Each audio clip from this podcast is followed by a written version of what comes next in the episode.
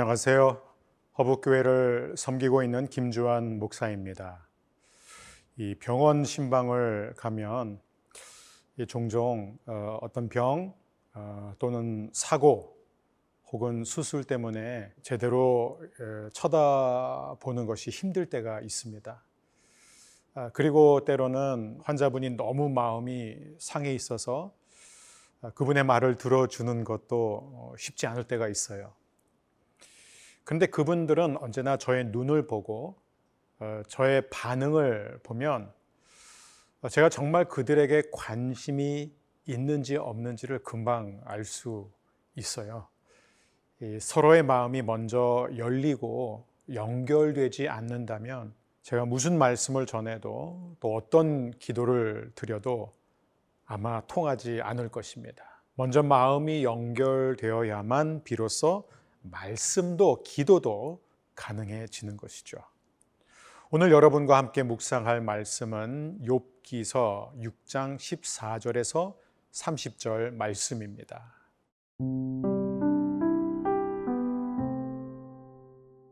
욥기 6장 14절에서 30절 말씀입니다. 낙심한 자가 비록 전능자를 경외하기를 저버릴지라도 그의 친구로부터 동정을 받느니라. 내 형제들은 개울과 같이 변덕스럽고 그들은 개울의 물살같이 지나가느나. 얼음이 녹으면 물이 검어지며 눈이 그 속에 감추어질지라도 따뜻하면 마르고 더우면 그 자리에서 아주 없어지나니. 대상들은 그들의 길을 벗어나서 상막한 들에 들어가 멸망하느니라.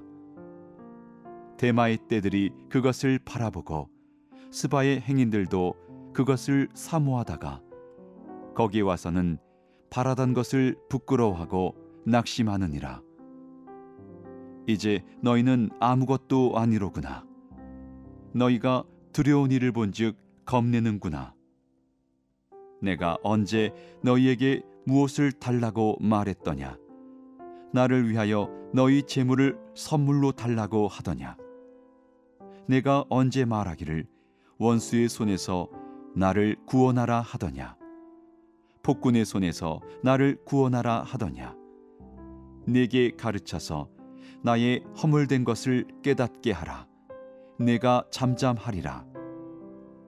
옳은 말이 어찌 그리 고통스러운고 너희의 책망은 무엇을 책망함이냐 너희가 남의 말을 꾸짖을 생각을 하나 실망한 자의 말은 바람에 날아가느니라 너희는 고아를 제비 뽑으며 너희 친구를 팔아 넘기는구나 이제 원하건대 너희는 내게로 얼굴을 돌리라 내가 너희를 대면하여 결코 거짓말하지 아니하리라.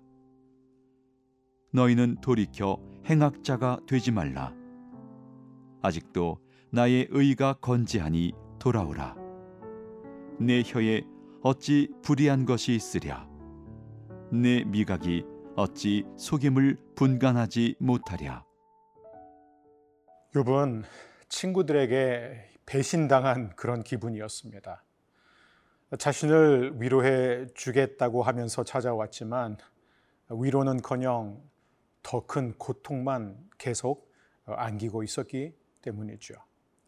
우리 14절에서부터 17절 말씀을 한번 어, 보겠습니다.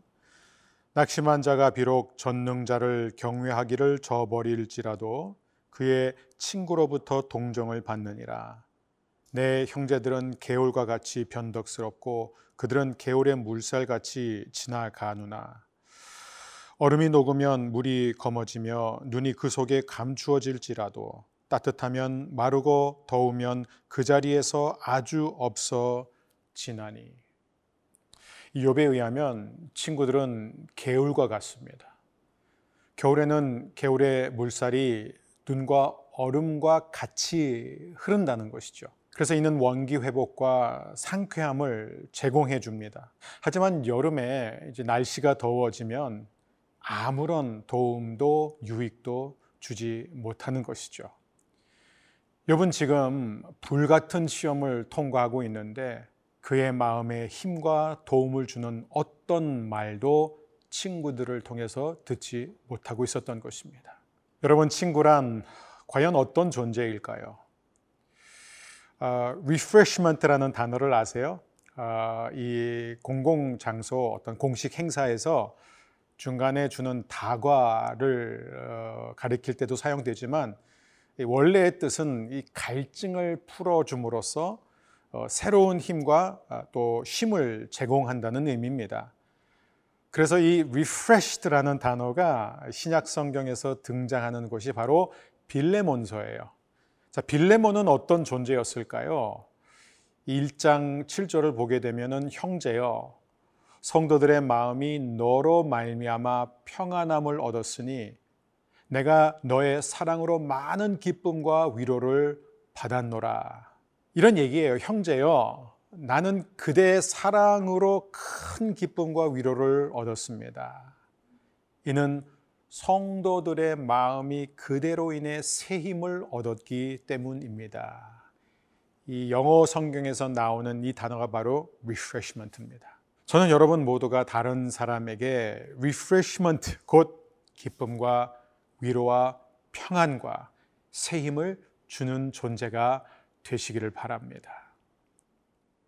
또 22절과 23절 함께 보겠습니다. 내가 언제 너에게 무엇을 달라고 말했더냐? 나를 위하여 너희 재물을 선물로 달라고 하더냐? 내가 언제 말하기를 원수의 손에서 나를 구원하라 하더냐 폭군의 손에서 나를 구원하라 하더냐 요비 친구에게 바란 것은 그 어떤 것도 아닌 오직 따뜻한 말 한마디였습니다.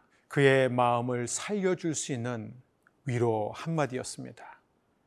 그런데 그들은 어떤 위로도 주지 않았습니다.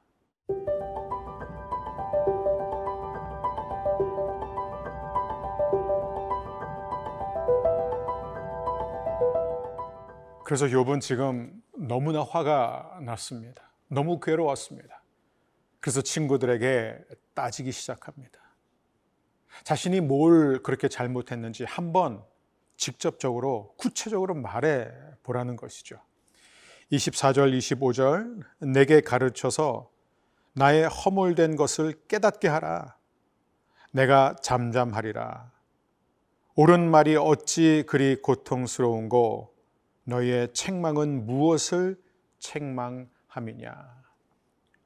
물론 이는 어떤 상황에서도 옳은 말을 해서는 안 된다는 얘기는 아니에요. 친구는 때로 힘들어도 듣기 싫은 얘기를 해줘야 합니다. 친구만이 바른 말을 해 줄 수 있을 때가 있지요. 잠언 27장 6절을 보게 되면 친구의 아픈 책망은 충직으로 말미암는 것이나 원수의 잦은 입맞춤은 거짓에서 난 것이니라. 자, 그럼 엘리바스와 친구들의 문제는 무엇이었을까요? 내용은 맞습니다. 내용에는 진리가 있어요. 그러나 그 내용이 지금 요백에 전혀 해당되지 않기 때문에 틀린 말이었습니다. 욥의 상황과 아픔을 전혀 이해하지 못하고 그냥 이 말 저 말 옳은 말을 늘어놓고 있었던 것이죠. 여러분 우리는 때로 상대방에게 어떤 말 또는 어떤 대답을 해줘야 한다는 그런 생각, 착각을 할 때가 있습니다. 하지만 정작 필요한 것은 때로는 그냥 들어주는 것이에요. 상대방이 자신의 마음에 있는 아픔, 상처와 분노를 그냥 다 털어놓을 수 있도록 끝까지 들어줘야 할 때가 있습니다. 뭐든지 정답을 얘기해주고 뭐든지 바르게 잡아주고 고쳐줘야 하는 게 아니라는 것이죠. 그리스도인은 경찰관으로 부름받은 존재들이 아니기 때문입니다. 욥의 친구들은 자신들의 생각을 관철시키고 변호하는데 모든 힘을 쏟느라 정작 욥을 위로하는 것은 완전히 잊어버리고 있었습니다. 오늘 하루 저와 여러분이 누구를 만나든지 위로하고 생명을 주고 그에게 진정한 refreshment를 주는 거룩한 아름다운 친구가 되기를 축원합니다.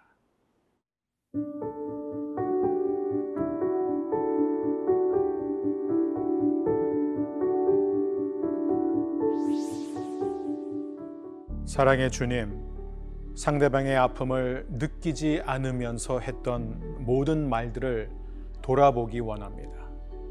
남을 위로한다고 했지만 도리어 상처를 주지 않았는지 생각해 봅니다. 주님, 지치고 피곤한 사람들을 위로하고 새 힘 주며 살리는 사람이 되기를 원합니다. 때로는 잘 들어주는 것이 최고의 위로임을 알게 해 주세요.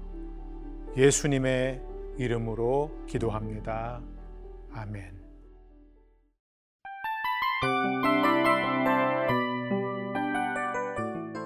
이 프로그램은 청취자 여러분의 소중한 후원으로 제작됩니다.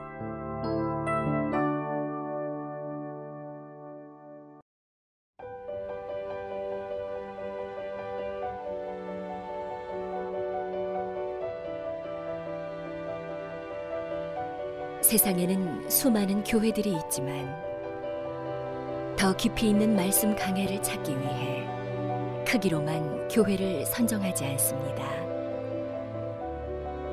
보다 좋은 영적 콘텐츠를 더 많이 나누기 위해 방송비를 받지 않습니다.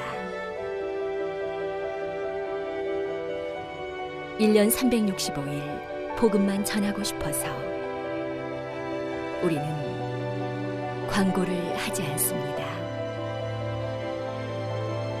온누리의 복음을 땅끝까지 CGN TV와 함께 땅끝 선교사가 되주세요.